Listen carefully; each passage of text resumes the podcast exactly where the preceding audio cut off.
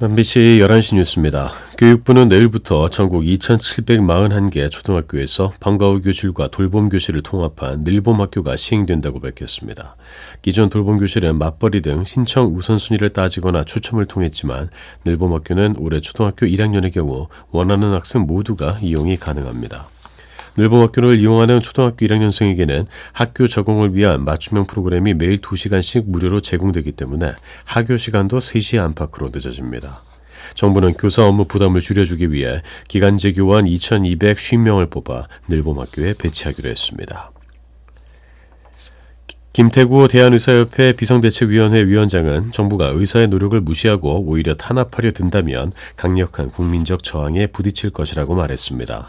김 위원장은 오늘 오후 2시 서울 여의대로 인근에서 연 의대 정원 증원 및 필수 의료 패키지 저지를 위한 전국 의사 총궐기대회 대회사에서 정부가 절대로 받아들이기 힘든 정책을 의료개혁이라는 이름으로 일방적으로 추진했다며 이같이 주장했습니다. 이런 가운데 정부가 내일부터 병원을 이탈한 전공의들에 대해 면허 정지와 수사, 기소 등 징계 절차에 돌입합니다. 정부는 국민의 생명을 볼모로 한 집단 행동에 굴하지 않을 것이라며 법과 원칙대로 대응할 것임을 거듭 강조해 왔습니다.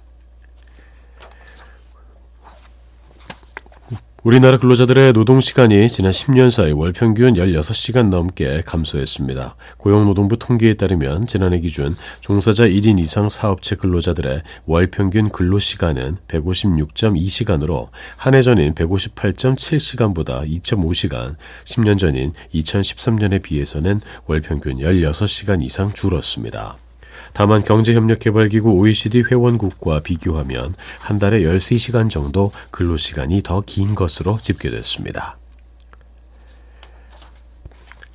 한미 군 당국이 한반도 방어를 위한 정례 연합훈련인 자유의 방패 연습을 내일부터 오는 13일까지 오는 14일까지 실시합니다. 군 당국은 작년보다 기동 훈련 실시 횟수를 2배 이상 늘리고 북한의 핵 사용을 억제, 방지하는 훈련을 실시할 예정입니다. 이번 훈련에는 호주와 캐나다, 프랑스, 영국 등 12개 유엔군 사령부 회원국들도 참가합니다.